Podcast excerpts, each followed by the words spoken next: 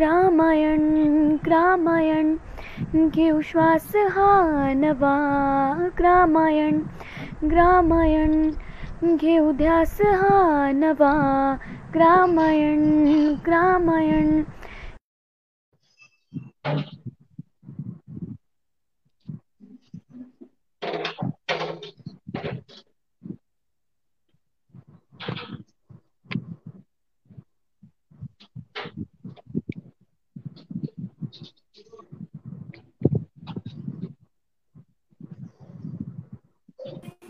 हा आरती ताई सुरू कर. माझ्या माझ्या फेसबुकवर पाहू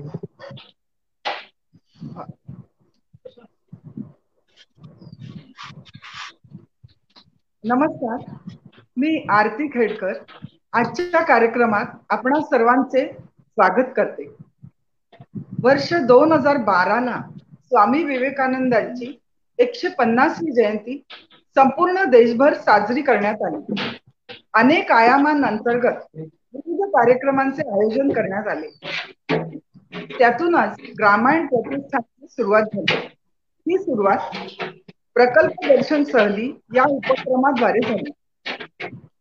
ग्रामीण प्रतिष्ठान अनेक उपक्रमांच्या माध्यमातून लोकांना लोकांशी जोडण्यासाठी प्रयत्न करीत असते. विविध विषयांच्या कार्यशाळा ग्रामीण स्वनिर्मित वस्तूंच्या विक्रीसाठी ग्रामायण सेवा प्रदर्शन आयोजित केले जाते. गायीच्या शेणापासून विविध कलाकृती बनवण्याचे तसेच पंचगव्य निर्मित वस्तूंचे प्रशिक्षण गोमय समृद्धी वर्कशॉपच्या माध्यमातून दिल्या जाते. कोविड एकोणीस नंतर ग्रामायणने ऑनलाईन कार्यक्रमांची शृंखला सुरू केली. चौदा जून वीसपासून ग्रामायणने आभासी पद्धतीने अनेक कार्यक्रमांचे सातत्याने आयोजन केले आहे. सेवा गाथा या कार्यक्रमाचे चोवीस भाग उद्यम गाथाचे वीस भाग ज्ञान गाथाचे पन्नास तर चिंतन गाथा या कार्यक्रमाचे चार भाग आयोजित करण्यात आले आहेत. कोविड जनजागृती सप्ताह तसेच भूमी सुपोषण पंधरवाडा अशा विशेष कार्यक्रमांचे देखील आयोजन केले होते. याच महिन्यात नव्याने सृजन गाथा आणि कृषी गाथा हे दोन कार्यक्रम सुरू करण्यात आले. विशेष म्हणजे सर्व कार्यक्रम सातत्याने सुरू आहेत. फेसबुक लाईव्ह कार्यक्रमाअंतर्गत या कार्यक्रमांच्या माध्यमातून अनेकांना मार्गदर्शन मिळाले. तसेच अनेकांचा परिचय सर्वसामान्यांना झाला. आज ज्ञानगाथा या सदराचा बावन्नावा भाग आहे. ज्ञानगाथा या कार्यक्रमाच्या माध्यमातून समाजातील तज्ज्ञ मंडळींचे विचार सर्वांपर्यंत पोहोचवण्याचा प्रयत्न असतो. आज आपण भेटणार आहोत माननीय डॉक्टर सुनीलजी सूर्यवंशी यांना. मी आता कार्यक्रमाची पुढील सूत्रे ग्रामायण प्रतिष्ठानचे अध्यक्ष श्री अनिलजी सांबरे यांच्याकडे सोपवते. नमस्कार आरतीताई. धन्यवाद. आज मला मोठा आनंद होतो आहे की आज एक आपल्या सर्वांचा जिव्हाळ्याचा विषय माझे मित्र श्री डॉक्टर सुनील सूर्यवंशी आपल्यासमोर मांडणार आहे त्यांचा परिचय करून देण्यापूर्वी गोशाळा हा जो विषय आहे सर्वसामान्य माणसाला गोशाळांच्या प्रश्नांची माहिती नसते. काही लोक धार्मिक लोक गोशाळा चालवतात. एवढीच फक्त त्यांना माहिती असते त्याच्यात. आणि त्यामुळे मग ते संचालन करणार नेमकं काय होतं काय अडचणी येतात त्याचा आपला सहभाग काय? सामान्य माणसाला गोग्रास देणं त्या दिवशी एवढा पुरतं त्याचं आता गाईचं नातं शिल्लक राहिलेलं आहे. त्यामुळे या सर्व विशेषतः शहरवासियांना गोशाळा कशा चालतात गोशाळा कशा सुरू झाल्या विदर्भात गोशाळा किती आहेत गोशाळांची कार्यप्रणाली कशी असते त्यांच्यासमोर आज प्रश्न कोणते आहेत त्यांच्या त्यांच्या समस्यांचं समाधान ते कसे सोड सोडवतात आहेत त्यांना आपण कशी मदत करू शकतो असं गोशाळा संबंधीच सर्वांगीण माहिती आणि एक चित्र सुनीलजीने उभं करावं अशी माझी इच्छा आहे. आणि यासाठी सुनीलजींशिवाय जास्त योग्य माणूस मला डोळ्यासमोर विदर्भात दिसत नाही. सुनीलजी आपल्या अमरावती जिल्ह्यात चांदूर बाजार येथे राहणं आहे या विषयातच त्यांनी डॉक्टरेट मिळवलेली आहे. या ज्याला म्हणतो प्रत्यक्ष काम म्हणतो असं प्रत्यक्ष काम अनेक वर्षांपासून ते गोशाण संबंधित करतात आहे. गो संवर्धनाची गोसेवेचं काम करतात आहे. महाराष्ट्र राज्याचा जो गोशाळा महासंघ आहे त्याच्या समन्वयाचं ते काम मुख्यमंत्री करतात. त्याचप्रमाणे जी गोवर्धन संवर्धन संवर्धन समिती आहे राज्य शासनाची त्याचे त्या राज्यस्तरीय समितीचे सदस्य आहेत. अमरावती जिल्हा गवळाऊ ब्रीड असोसिएशनचे अध्यक्ष आहेत.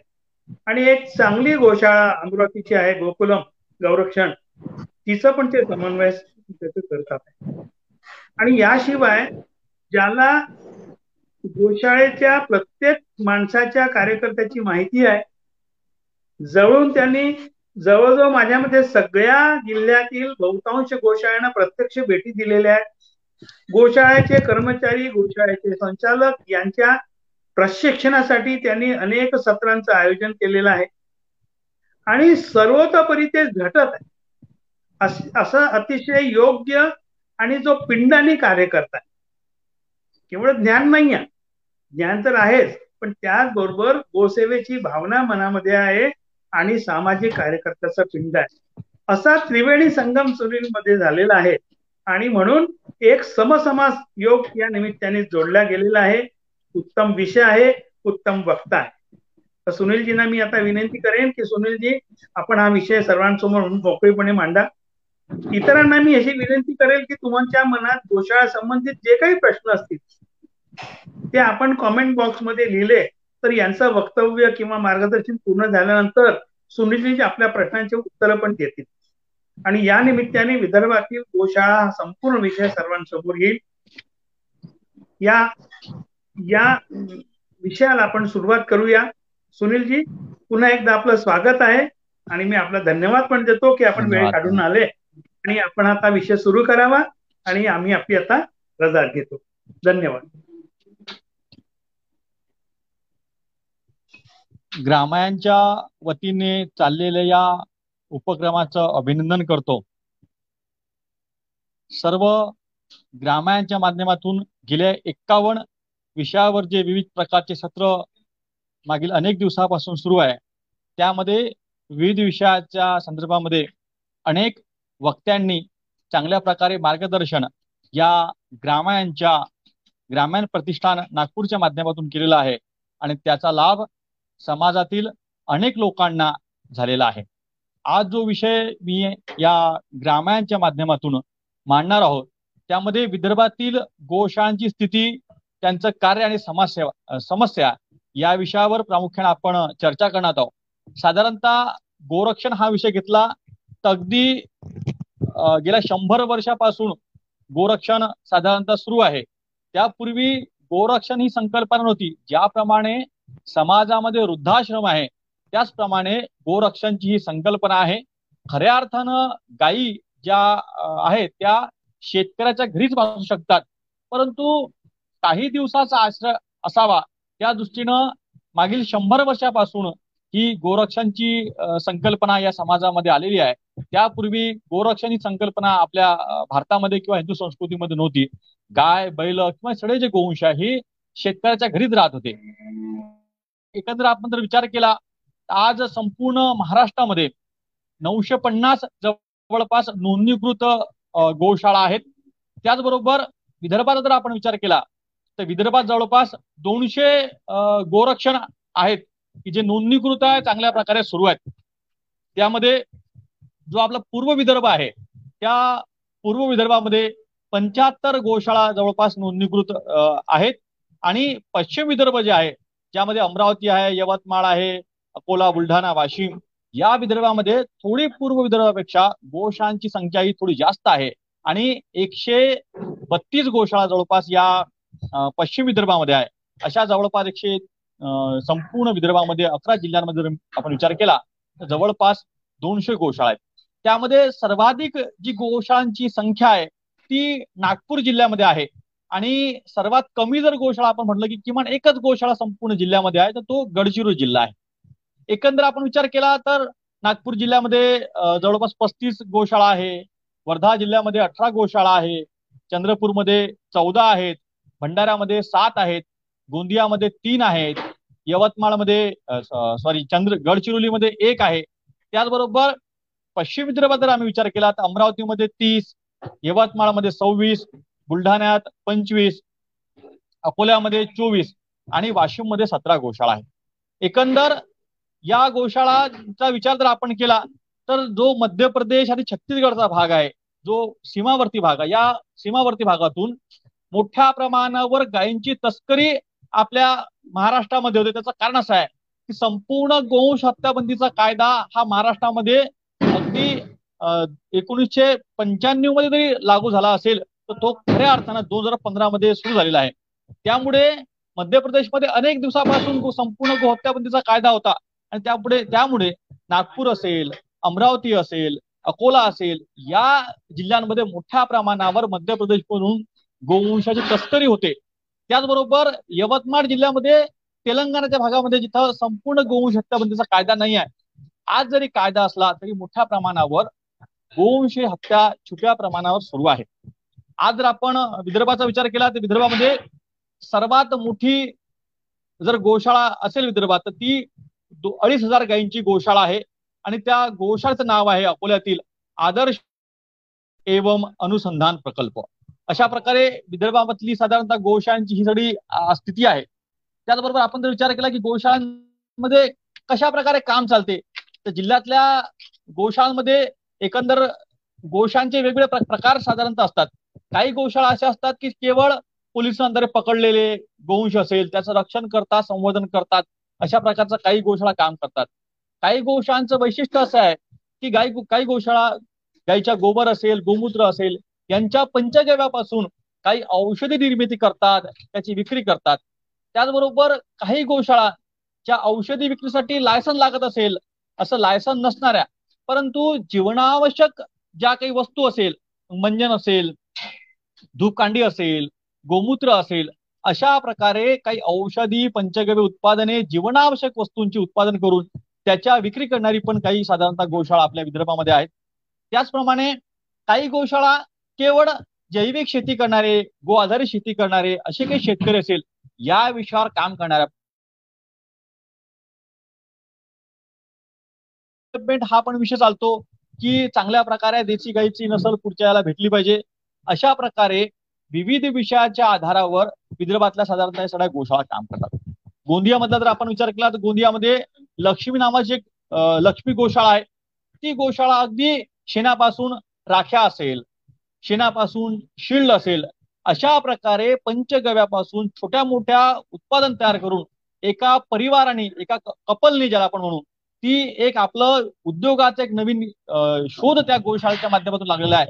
इतकंच नव्हे तर गोंदिया जिल्ह्यातील अनेक महिलांना त्यांनी प्रशिक्षण देऊन चांगल्या प्रकारे उद्योग पण त्या लक्ष्मी गोशाळांनी चांगल्या प्रकारे सुरू केलेले आहेत चंद्रपूर जिल्ह्यामध्ये आपले शिवानंद गादेवार नावाचे कार्यकर्ते आहेत.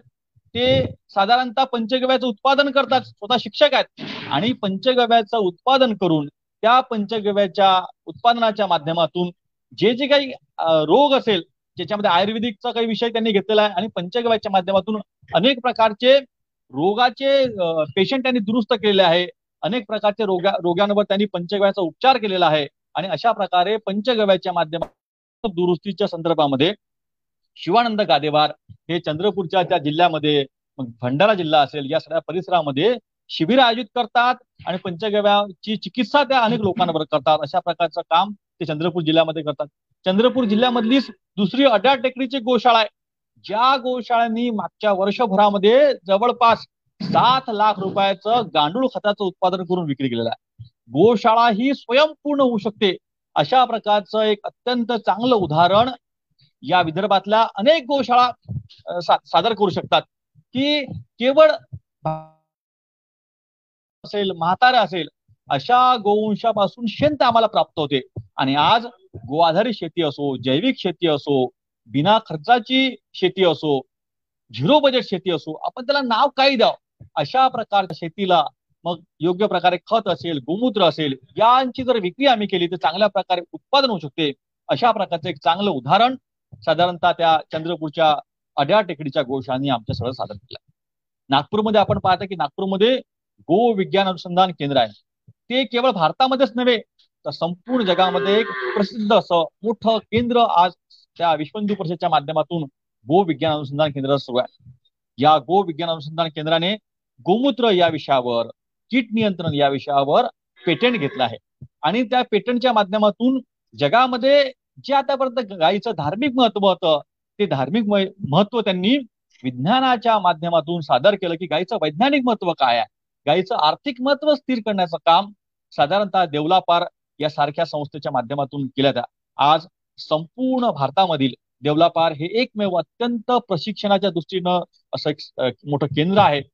भारतातल्या अनेक गोशाळा ज्यांनी ज्यांनी चांगल्या प्रकारे सुरू उत्पादन सुरू केले आहे त्या सर्व लोकांनी देवलापारमध्ये प्रशिक्षण घेतलेलं आहे. आज तिथे सुनीलजी मानसिंग यांनी चांगल्या प्रकारे मॉडेल आपल्यासमोर उभं केलेलं आहे.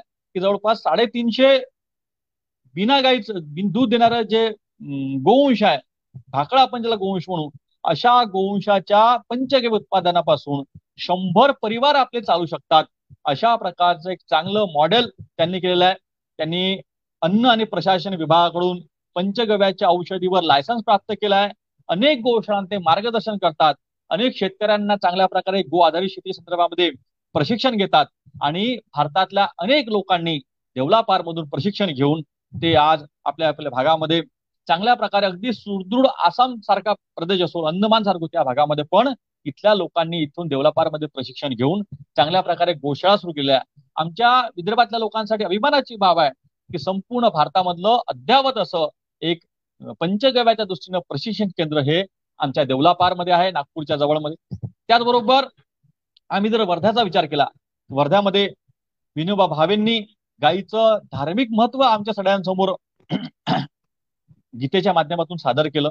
महात्मा गांधींनी त्याच गायीचं महत्त्व कृषी गोसेवा अनुसंधान केंद्राच्या माध्यमातून आर्थिक महत्त्व किती आहे छोटे छोटे कुटीर उद्योग गृह उद्योग ज्या पंचगव्यापासून काय काय तयार होऊ शकतात अशा प्रकारे स्वातंत्र्यापूर्वीपासून महात्मा गांधींनी गाय या विषयावर चांगलं अध्ययन करून समाजासमोर गाय ही आर्थिक स्वरूपाचं स्त्रोत चांगल्या प्रकारे उभवू शकतं याचं त्यांनी स्वातंत्र्यापूर्वी एक मॉडेल वर्ध्यामध्ये वर्ध्यामध्ये उभं केलेलं आहे. त्याचबरोबर स्वदेशीचे प्रणेते राजूभाई दीक्षित यांनी गायीचं वैज्ञानिक महत्त्व काय आहे? अशा या तीन महान व्यक्तींनी वर्ध्यामध्ये राहून गायीचं आर्थिक महत्त्व असेल गायीचं वैज्ञानिक महत्त्व असेल गायीचं धार्मिक महत्त्व असेल या अशा या तीन विभूतींनी साधारणतः वर्धा जिल्ह्यामध्ये सादर केला. त्याच वर्धा जिल्ह्यामध्ये साधारणतः काही कार्यकर्ते खूप सुंदर काम करताय. आमचा एक नंदू गावंडे नावाचा कार्यकर्ता आहे तो गौडव गाय या विषयावर काम करताय. आज आपण पाहतो की सगळेजण आपले लोक गाय या गाय याच्यामध्ये काम करत जास्त दूध दूध देणारा विषय धरून काम करतात. परंतु आपल्या प्रत्येक निसर्गाने ज्या विविध प्रकारच्या गायी त्या निसर्गातल्या वातावरणानुसार तयार केलेल्या आहेत.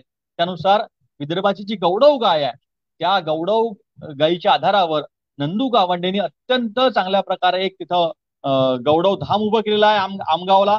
त्या वर्ध्याच्या जवळ. आणि त्याच्यामध्ये त्यांनी त्या सत्तर गौडव गायीच्या माध्यमातून तो तिथं खवा तयार करतो पेढे तयार करतो गोमूत्र अर्क तयार करतो फिनाईल तयार करतो अशा प्रकारे सत्तर गायीच्या आधारावर साधारणतः एक चांगल्या प्रकारचा छोटा उद्योग नंदूनी त्याच्या माध्यमातून केलेला आहे. सहा एकर शेतीमध्ये त्याच गायीच्या आधारावर तो गो आधारित शेती करतो आणि त्या शेतीचं बिगर रासायनाचं तो जे उत्पादन आहे ते वर्धा असेल नागपूर असेल अशा शहरामध्ये साधारण तो विक्री तो करतो. आणि आज एक चांगल्या प्रकारे गो आधारित गायींच्या आधारावर चांगल्या प्रकारे मॉडेल नंदुनी आपल्या वर्धा जिल्ह्यामध्ये आपल्यासमोर सादर केलेला आहे. त्याचबरोबर त्या वर्धा जिल्ह्यामध्येच आपले पीपल फॉर अॅनिमलचे कार्यकर्ते आहेत. त्यांनी वाईल्ड करतात. गेल्या तीस वर्षापासून वाईल्ड लाईफ या विषयावर मध्ये विदर्भामध्ये अत्यंत चांगलं काम आशिष गोस्वामी करतात. आता दोन दिवसा अगोदर मी आशिषच्या त्या पीपल फॉर अॅनिमलला भेट दिली. तेव्हा त्यांच्याकडे अस्वल असेल हरण आहे. त्याचबरोबर जे काही जंगली मोर असतील त्याचबरोबर मगर असेल असे अनेक प्राणी त्यांनी संगोपन केलेले आहेत. आणि ते संगोपन करून त्यांची योग्य प्रकारे काळजी घेऊन त्यांना मग ते जंगलामध्ये सोडतात.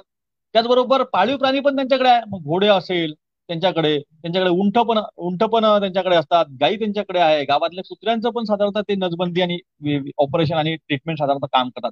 अशा प्रकारे वाईल्ड लाईफ या विषयाचं अत्यंत चांगलं उदाहरण आपल्या विदर्भातील पीपल फॉर अॅनिमल या वर्धा जिल्ह्यातील एक सेंटर आशिष गोस्वामीचं आहे.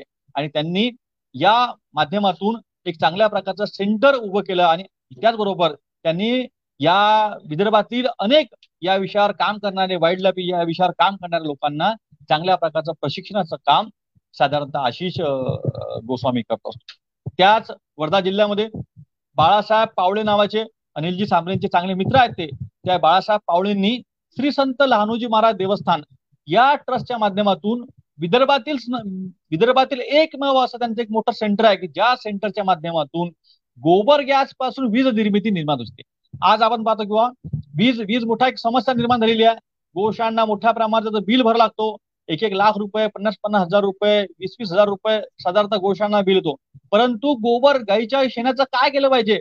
तर गाईच्या शेणाच्या गोबर गॅसपासून वीज निर्मितीचा प्रकल्प सुरू आहे तो मी प्रत्यक्ष पाहिला तिथे जवळपास दररोज एक हजार लोकांचं जेवण त्या गोबर गॅसच्या माध्यमातून तिथं करण्यात येते. उरलेल्या गोबर गॅसपासून वीज निर्मिती करण्यात येते. अशा प्रकारे एकशे पेक्षा एक चांगले मॉडेल आपल्या या विदर्भात विदर्भातील अनेक गोशाळांनी उभे केले आहेत. मध्यंतरी अनिलजींनी जो उल्लेख केला की ज्या गोशाळेत मी काम करतो अमरावती जिल्ह्यामध्ये डॉक्टर हेमंत मुरके म्हणून आहेत जे चाईल्ड स्पेशालिस्ट आहे त्यांनी गोकुलम गौरक्षण संस्था नावाची संस्था उभी केली दोन हजार चौदा मध्ये. आणि त्यांनी काय केलं? त्यांनी असं म्हटलं की बा आम्ही गायींचं किंवा प्राण्यांचं एक अत्याधुनिक असं हॉस्पिटल आम्ही सुरू करू. आणि दोन हजार पंधरा पासून त्यांनी अत्याधुनिक असं गायींचं बैला बैलांचं आणि एकंदर प्राण्यांचं सगळ्या प्रकारच्या प्राण्यांचं अत्याधुनिक हॉस्पिटल सुरू केलं. किंबहुना इतकंच नव्हे त्यांनी आपल्या अमरावती जिल्ह्यामध्ये शंभर किलोमीटरच्या अंतरामध्ये कुठेही कोणत्याही प्राण्याचा ऍक्सिडेंट झाल्याबरोबर त्यांनी अँब्युलन्स घेतलेल्या आहेत दोन आणि त्या अँब्युलन्सच्या माध्यमातून अपघात झालेल्या त्या गोवंशाला गोकुलम मधून उचलून आणल्या जाते. इथे सगळ्या प्रकारची ट्रीटमेंट केली जाते. आजही तिथं एक्सरे असेल सोनोग्राफी असेल या प्रमाणे सगळ्या प्रकारचे ऑपरेशन असेल. आज एक मोठी टीम गोकुलम जवळ आहे आणि जवळपास आतापर्यंत हजारो गायींचं विविध प्रकारचं ऑपरेशन यशस्वीरित्या त्यांनी तिथं केलेलं आहे. इतकंच नव्हे तर गोकुलमच्या माध्यमातून जवळपास त्यांनी तीन कोटी रुपये खर्च करून एक अत्याधुनिक असं पशुचिकित्सालय उभं करण्याचा त्यांनी प्रयत्न केलेला आहे. आणि ते पशुचिकित्सालय अंतिम स्वरूपामध्ये आहे. बिल्डिंग म्हणून तयार आहे. अत्यंत अगदी चार सहा महिन्यामध्ये त्या अत्याधुनिक पशुचिकित्सालयाचं लोकार्पण सोहळा त्यामध्ये विदर्भातले सगळ्या प्रकारच्या गायींची जे अत्याधुनिक अशा ट्रीटमेंट आहेत एक सगळ्या प्रकारची ट्रीटमेंट येणाऱ्या काळामध्ये या अमरावतीच्या गोकुलम गौरक्षण संस्थेमध्ये होणार आहे. आणि एक मोठ्या प्रमाणावर आज आपण पाहतो की बाबा सरकारचे हॉस्पिटल आहेत. अनेक विविध सामाजिक संस्था असेल सरकार अँब्युलन्स उपलब्ध करत होते. परंतु एखाद्या माणसाचा जेव्हा अपघात होतो तो आपल्याला माहिती एकशे आठ क्रमांकावर फोन केला जाते आणि अँब्युलन्स येते. परंतु एखाद्या अरे हे अटकले रे. अटकले अरे बोला तुमचा आवाज येतोय. हॅलो आवाज येतोय का आता बरोबर? हो येतोय येतोय. तर अत्याधुनिक असं एक हॉस्पिटल डॉक्टर मुरकेंनी या इथे सुरू केलेलं आहे. आणि अशा प्रकारे त्याचबरोबर यवतमाळमध्ये आपले कार्यकर्ते काम करतात. मनोज सर्वे नावाचे. त्यांनी कपिला गोरक्षण संस्थेच्या माध्यमातून एक नवीन प्रकारचा उपक्रम सुरू केला. आता आपण पाहिलं किंवा संपूर्ण जगामध्ये एक मोठ्या प्रमाणे महामारी आली कोविड नावाची. आणि या कोविडमध्ये अनेक लोक मरण पावले. अशा वेळेस मोठ्या प्रमाणावर स्मशानामध्ये लाकडांची कमतरता निर्माण हो-, झाली होती. अशा या कालखंडामध्ये त्यांनी मग अगदी शेणापासून साधारणतः लाकूड तयार करण्याचं एक एक उपक्रम साधारण त्यांनी सुरू केलं आणि त्या लाकूडच्या माध्यमातून त्यांनी आज जवळपास त्या दिग्रसमध्ये जवळपास अठ्ठेचाळीस ज्या प्रेत आहे त्या प्रेतांना जाळण्याचं साठी लाकूड त्या कपिला गोरक्षण संस्थेच्या माध्यमातून उपलब्ध करून दिलं. आणि जवळपास एखाद एक एक एका माणसाला मोठ्या प्रमाणात लाकूड लागते मोठ्या प्रमाणात वृक्षतोड होते अशा परिस्थितीमध्ये गाईच्या शेणापासून लाकूड तयार करून त्या लाकडाच्या आधारावर गोशाळेला उत्पन्नाचं साधन निर्माण करण्याचं एक चांगलं काम या कपिला गोरक्षण संस्थेच्या माध्यमातून साधारणतः या मनोज सर्व्यांनी करून दिलेला आहे. आपण जर बुलढाणा जिल्ह्याचा विचार केला तर बुलढाणा जिल्ह्यामध्ये उद्धव नेरकर ते सुरभी केंद्राच्या माध्यमातून काम करतात जलममध्ये आणि पंचगव्य उत्पादनाच्या संदर्भामध्ये प्रशिक्षणाचं एक चांगल्या प्रकारे केंद्र त्यांनी या बुलढाण्यामध्ये साधारणतः सुरू केलेला आहे जलममध्ये. आणि मोठ्या प्रमाणावर त्या केंद्रामध्ये आज लोक येऊन प्रशिक्षण घेतात. प्रशिक्षणाचा कार्यक्रम त्याच्यामध्ये दिला जातो.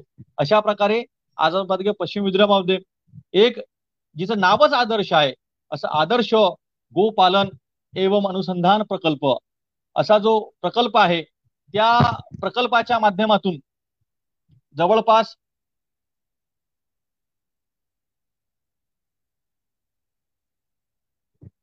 या प्रकल्पाच्या माध्यमातून आज आपण पाहताय की व.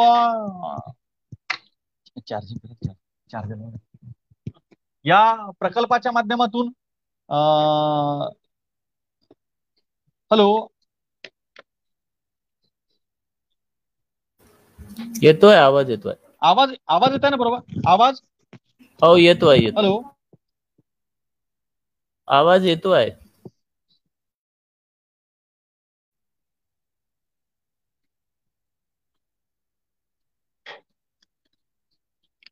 आवाज हॅलो. Hello hello. हॅलो. आवाज येतो का? आवाज माझा? हो आवाज? येतोय येतो येतोय येतोय मी कंटिन्यू करू का मग? हा हा करा कंटिन्यू करा. हॅलो. कंटिन्यू करा. हॅलो आवाज येतो का माझा आवाज? हो हो येतोय हा ठीक तर आदर्श गो पालन एवं अनुसंधान केंद्राच्या माध्यमातून आज अडीच हजार गोवंशाचं पालन अकोल्यामध्ये केलं जाते. आणि जवळपास दोन कोटी रुपयाचं पंचगव्य उत्पादनाची विक्री गो पालन एवं अनुसंधान प्रकल्पाच्या माध्यमातून करण्यात येत आहे. सोना पैसा आवाज हा? डबल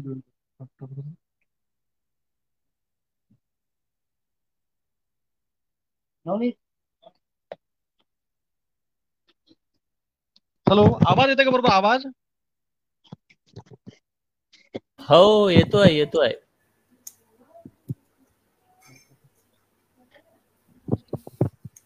हॅलो त्याचबरोबर गोशाळांना हा गोशाळांना आर्थिक मदत करणारी मागच्या सरकारमध्ये एक योजना सरकारने सुरू केली होती. त्याचं नाव होतं गोवर्धन गोवंश सेवा केंद्र. त्या योजनेअंतर्गत विदर्भातील नऊ जिल्ह्यातील दहा गोशाळांना प्रत्येकी एक कोटी रुपयाचं अनुदान प्राप्त झालं होतं. त्यामध्ये केवळ गडचिरोली जिल्हा आणि अमरावती जिल्हा हे दोन जिल्हे जर वगळले अशा विदर्भातील नऊ जिल्ह्यांना त्यामध्ये यवतमाळ जिल्ह्यातल्या दोन गोशाळांना अशा दहा गोशाळांना प्रत्येकी एक एक कोटी रुपयाचं अनुदान असं सरकारने दिलं. त्याचबरोबर मग त्या समितीवर मी सदस्य असताना मग त्या योजनेमध्ये आम्ही काही बदल केला आणि मग आम्ही त्या गोवर्धन गोवंश योजना योजनेच्या माध्यमातून विदर्भातील जवळपास अकरा जिल्ह्यातील पस्तीस गोशाळांना प्रत्येकी पंचवीस लाख रुपये अनुदान मिळून देण्यासाठी साधारणतः एक प्रयत्न केला होता. आणि जवळपास त्या गो त्या योजना मंजूर झाली होती. परंतु दुर्दैव म्हणा लागेल किंवा नंतरच्या कालखंडामध्ये सरकार बदललं त्याचबरोबर नव नवीन नवीन आलेल्या सरकारने कोविडचं एक समोर कारण समोर सांगतात त्या त्या योजनेवर स्थगिती आणलेली आहे. भारतातल्या बाकीच्या राज्यांमध्ये गोसेवा आयोग नावाचा एक आयोग आहे. जो भारतातल्या पंधरा राज्यांमध्ये आहे. मग मध्य प्रदेश असेल छत्तीसगड असेल गुजरात असेल राजस्थान असेल पंजाब असेल हरियाणा असेल अशा भारतातल्या पंधरा राज्यांमध्ये गोसेवा आयोग नावाचा आयोग काम करतो. आणि या आयोगच्या माध्यमातून त्या राज्यातील गोशाळांना त्यांच्या पशुधनच्या संख्येनुसार त्यांच्या आवश्यकतेनुसार त्यांना आर्थिक मदत गोशाळांना केल्या जाते. असा आयोग महाराष्ट्रामध्ये निर्माण व्हावा. त्या संदर्भामध्ये आम्ही मोठ्या प्रमाणावर प्रयत्न केला आणि तो होणार होता. पण अगदी शेवटच्या स्थितीमध्ये पुन्हा सरकार बदलले आणि सगळ्या प्रकारचं काम त्यामध्ये साधारणतः थांबलं. आणि म्हणून पुढच्या कालखंडामध्ये गोशाळांना चांगल्या प्रकारे आर्थिक मदत व्हावी या दृष्टीनं पण एक साधारणतः प्रयत्न आपला सुरू आहे. साधारणतः आपण पाहतो की बा विदर्भामध्ये जर विचार केला तर भारतामध्ये छत्तीस प्रकारच्या गायींच्या जाती आहेत. मग साईबाबा विचार केला तर महाराष्ट्रामध्ये जवळपास पाच गायींच्या जाती महाराष्ट्रामध्ये आहेत. आणि त्या जातीमध्ये मग लाल कंधारी असेल डांगी असेल देवणी असेल गवळव असेल या साधारणतः महाराष्ट्रामधील पाच प्रकारच्या गायींच्या जाती आहेत. विदर्भात जर आम्ही विचार केला तर विदर्भामध्ये जवळपास गवळव नावाची ही जात साधारणतः आहे. आणि ती वर्ध्याच्या पट्ट्यामध्ये मोठ्या प्रमाणात आढळते. नागपूर अमरावतीचा काही पट्टा असेल या पट्ट्यामध्ये थोडा. या गायींचं संवर्धन व्हावं आणि रक्षण व्हावं त्याकरिता अगदी स्वातंत्र्यपूर्वी काळापासून वर्धा जिल्ह्यामध्ये आणि स्वातंत्र्य प्राप्तीनंतर अमरावती जिल्ह्यामध्ये वर्धा जिल्ह्यामध्ये हेटीकुंडी नावाचं एक केंद्र त्याचबरोबर अमरावती जिल्ह्यामध्ये पोहरा गौडाऊ माता संगोपन केंद्र अशा प्रकारचे केंद्र शासनाच्या माध्यमातून सुरू आहे. आणि जी गाय या विदर्भाच्या वातावरणामध्ये टिकू शकते म्हणजे विदर्भाचं वातावरण कधी कधी पंचेचाळीस डिग्री सेल्सिअस असते कमी चाऱ्यावर सुक्या चाऱ्यावर डोंगराळ भागामध्ये अशा या भागामध्ये आपलं जग जीवन व्यतीत करू शकणारी आपली गौडव गाय ही अत्यंत महत्वाची आहे. या गायीचं संवर्धन होणं हे काळाच्या दृष्टीने अत्यंत आवश्यक आहे. ही गाय कमी दूध देते म्हणून शासना ड्युएल पर्पज व्ह्यू मध्ये टाकलेला आहे. परंतु आजही सुद्धा आपण नंदूकडे पाहिलं की जवळपास चार ते पाच लिटर दूध देणारी गाजार साधारणतः एक गौडव गाय आहे. किंबहुना इतकंच नव्हे तर नागपूरमधले एक आपले हितेश जोशी नावाचे कार्यकर्ते आहे. त्यांच्याकडे आठ लिटर गौडव गाय दूध देणारी ही मी प्रत्यक्ष पाहिलेली आहे. अशा प्रकारे या गायीचे बैल अत्यंत काटक असतात. शेतीच्या दृष्टीने अत्यंत काटक प्रकारे त्या त्या भागामध्ये ती साधारणतः गाय दूध देणारी अं, निर्माण व्हावी.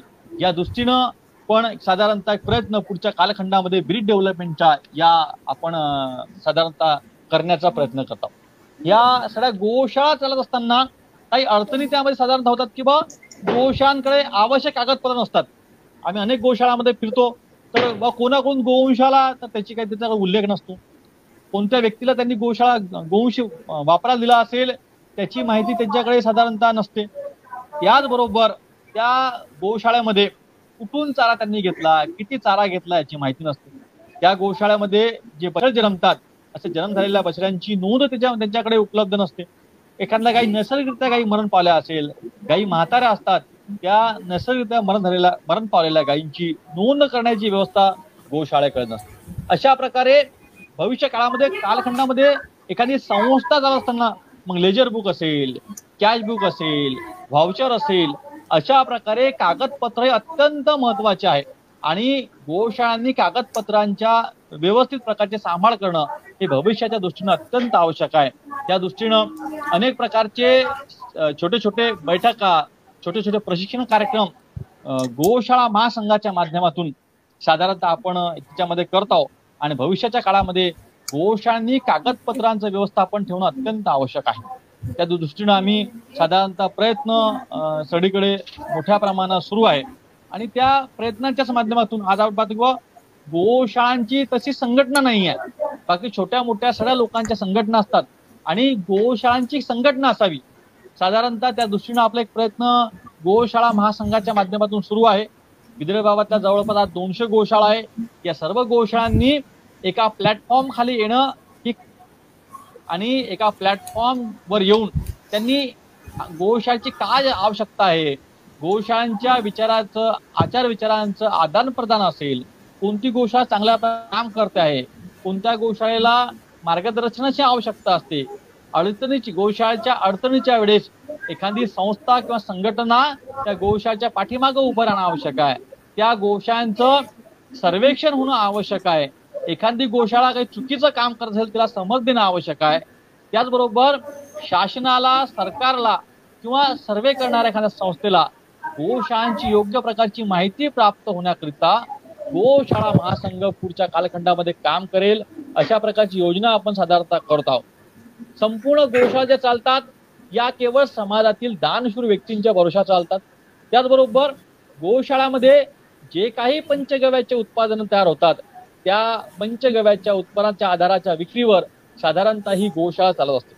परंतु आज आपण पाहतो की बुवा कोणत्याही प्रकारचं उत्पादन करण्याकरता लायसनची एक क्लिष्ट अशी मोठी प्रक्रिया आहे. आणि ती प्रक्रिया साधारणतः सरकारने निर्माण केलेली आहे. म्हणून लायसन आज मिळणं खूप कठीण कठीण जात आहे.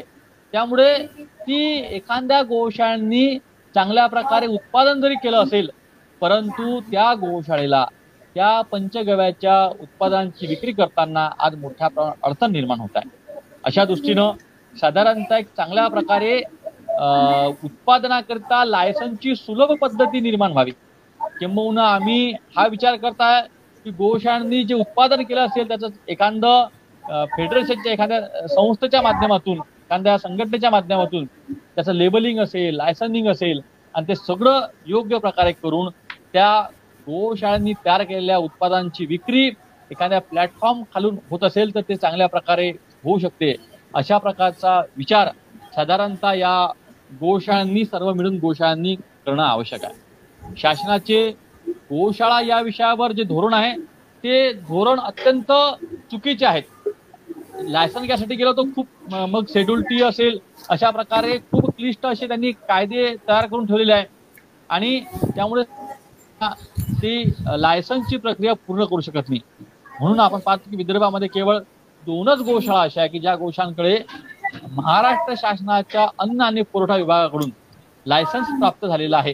आणि त्या दृष्टीनं गोशाळांना लायसन्स प्राप्त होऊन जसं साधं एखादं फूडवाला असेल ते एफ एस आय त्यांना लायसन्स मिळते आणि त्याच्या माध्यमातून ते आपण उत्पादन करू शकतात. परंतु गोशाळेच्या पंचगव्य उत्पादन करणाऱ्या गोशाळांना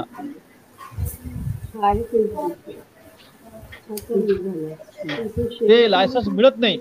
या दृष्टीनं पण एक पुढच्या कालखंडामध्ये काम करणं आवश्यक आहे. आणि गोशाळेचं सगळं हे काम करत असताना त्या दृष्टीनं आपण अनेक गोशाळांना एकत्र करून. गोशाळांना एकत्र करून काम करण्याचा एक साधारणतः प्रयत्न करत आहे आज गोशाळांकडे अनेक समस्या आहेत. या कोविडच्या कालखंडामध्ये आपण पाहिलं असेल की जवळपास सगळे मंदिरं बंद झालेत. अगदी कोविड या नावाखाली मंदिराला लॉक लागलं ला- करण्यात आले.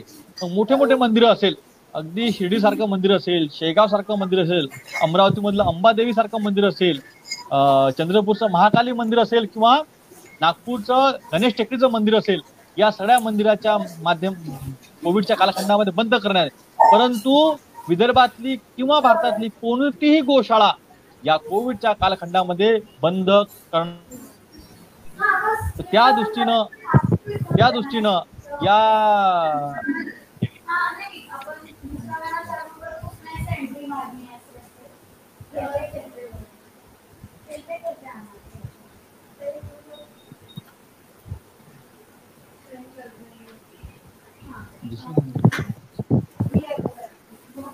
हॅलो. हॅलो. अनिलजी आवाज येतोय काय माझा? हो येतोय येतोय येतोय. हा.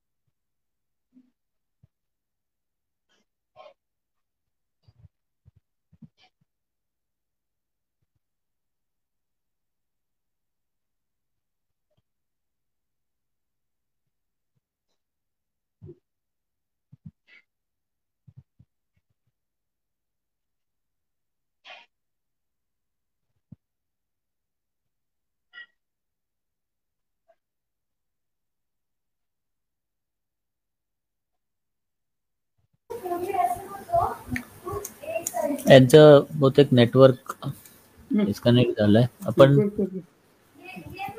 बोल. आले. हा आले. आले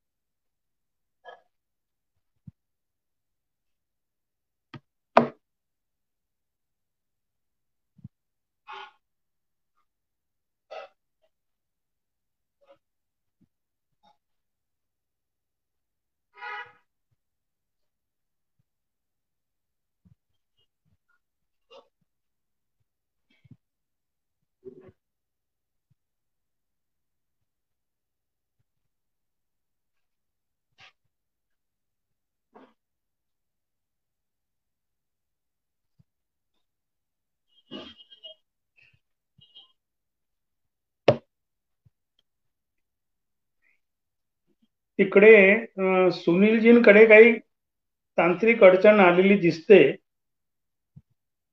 नेटवर्कचाही प्रश्न असू शकतो. आपण थोडं थोडा वेळ वाट पाहूया. या संदर्भात ग्रामायणची थोडी माहिती सांगतो की ग्रामायणनी पण एक कौशल्य विकास केंद्र गोमयासाठी खास तयार केलेलं आहे. नागपूर जवळच गुटीबोरी पासून उमरेड रस्त्यावर सतरा किलोमीटरवर हे निवासी प्रशिक्षण केंद्र आहे. दर महिन्याला किमान एक प्रशिक्षण आपण आयोजित करतो आहोत प्रत्यक्ष रूपामध्ये. आणि एखादा समूह एखाद्या गटाला असं वाटलं की आम्हाला आमच्या गटासाठी विशेष तुम्ही आयोजन करा तर त्यांच्या सोयीनी तिथे आपण निवासी किंवा अनिवासी असं गोमय कौशल्य विकास केंद्रमध्ये आपण त्यांची व्यवस्था करू शकतो. काही मशीन्स तिथे लावलेल्या आहेत.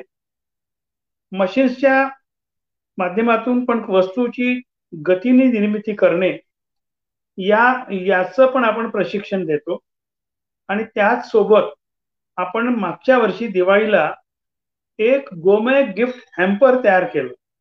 म्हणजे शेणाच्या वस्तूचा एक संच पंधरा वस्तूंचा संच भेट देण्याचा आपण लोकांना सांगितलं आवाहन केलं त्याचा एक छान आकर्षक डब्बा तयार केला आणि लोकांना ती कल्पना तो उपक्रम खूप आवडला. याही वर्षी आता आपण दिवाळीच्या साठी एक गोमय गिफ्ट हॅम्पर तयार करणार आहोत. या या गिफ्ट हॅम्परसाठी आपण आपल्या परिसरामध्ये आपल्या मित्रपरिवारात याची विक्री पण करू शकता. विक्री करणाऱ्यांनाही काही याच्यामधून नक्की लाभ होईल. आणि जे शेतकरी आहेत ज्या शेतकरी महिला आहेत ज्यांना आपण याच्यासाठी रोजगार मिळवून देतो आणि त्यांच्याकडे या वस्तू मिळवून देतो तर अशा पण वस्तू मुळे त्यांचं घर एक जरा चांगलं चालतं. विदर्भात असे जर काही वेगवेगळे बनवणार असेल तर त्यांच्या वस्तूचा पण समावेश आपण या गिफ्ट हॅम्परमध्ये करू शकतो. जेणेकरून याचं एक संयुक्त मार्केटिंग कंबाईंड मार्केटिंगचा विषय राहील. अनेक गोशाळांनी आपल्या वस्तू बनवाव्या. त्या वस्तूच्या विक्री या माध्यमातून होऊ शकेल.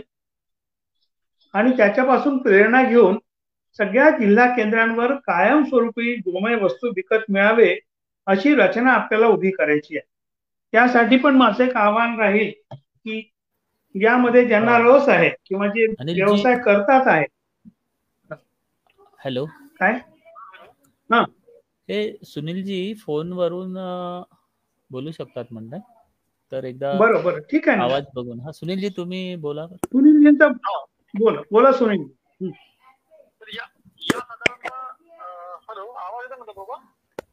येतोय आवाज? तुम्ही येतोय. आवाज कमी येतोय? एक मिनिट. हॅलो? हा बोला बोला.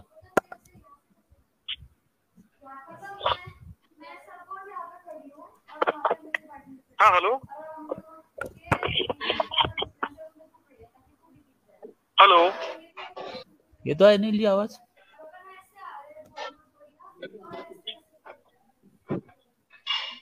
आवाज येतोय का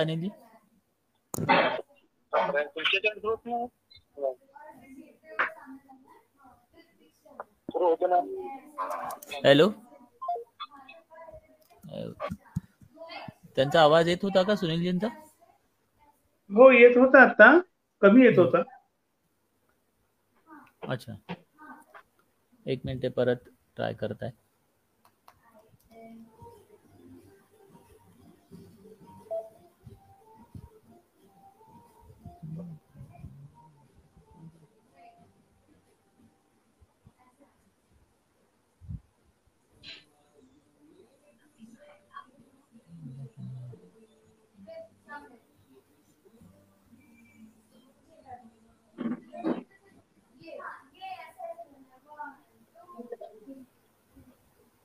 हॅलो. हॅलो. मला असं वाटतं की जरा अडचणच दिसते तिकडे.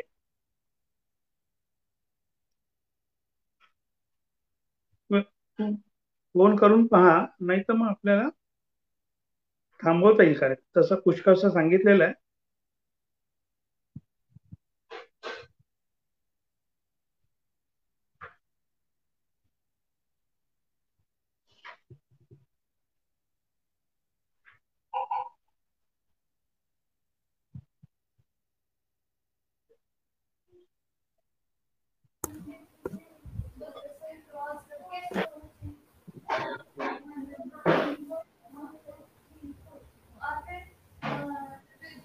हा फोनही त्यांचा.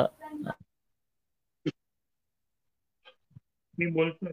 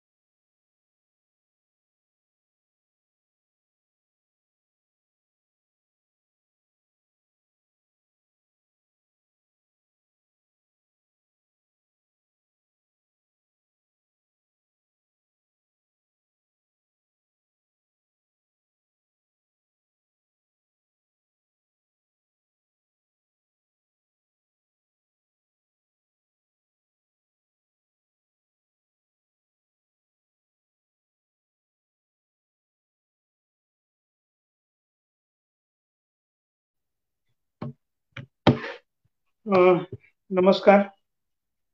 थोडी अडचण आहे आणि ती काही सुटेल असं दिसत नाही आणि त्यामुळे आपण हा कार्यक्रम थांबवू शकतो. पण मी आपल्याला या निमित्ताने सांगतो सर्व गोशाळांना पण की आपल्या विक्रीच्या दृष्टीने आपल्या उत्पादनं आणि विक्रेते उद्योजक यांची गाठ भेट घालून देण्याचं काम ग्रामायण नक्की करेल.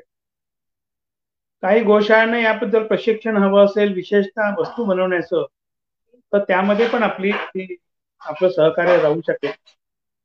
आणि केव्हा तरी एकदा मला असं वाटतं की फक्त गोमय वस्तूच्या निर्मितीचं एखादं प्रदर्शनाचा विचार आणि तसं गो संमेलन गो उद्योजक संमेलन म्हणूया असं एखाद्या वेळेला आपण सर्वांनी मिळून याचा विचार करावा.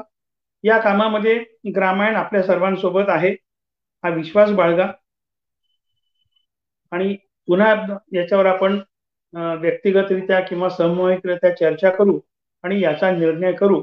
पण मला वाटतं ही काळाची गरज आहे की गो उद्योजक गो व्यावसायिक तयार होणं आणि त्यांच्या त्यांच्या ब्रँडची त्यांच्या मार्केटिंगची त्यांच्या प्रसिद्धीची समुचित आणि सामूहिक व्यवस्था होणं. हे केलं तर सर्वच लोकांना सर्वच गोष्टींनी याचा लाभ होऊ शकेल.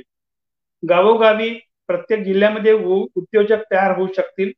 आणि लोकांपर्यंत गो उत्पादने पोहोचवण्याची जी एक शृंखला आहे ती पण या निमित्ताने सुरू होईल असा विश्वास बाळगतो. आणि या जी तांत्रिक अडचण आली त्याबद्दल आपल्या सर्वांची क्षमा मागतो. आणि पुन्हा एकदा आपण दरवेळेला नवीन मार्गदर्शनासह भेटूया असं सांगून आपली रजा घेतो. धन्यवाद. हा कार्यक्रम आता आपण इथे संपवत आहोत. रामायण रामायण. घेऊ श्वास हा नवा ग्रामायण ग्रामायण घेऊ ध्यास हा नवा ग्रामायण ग्रामायण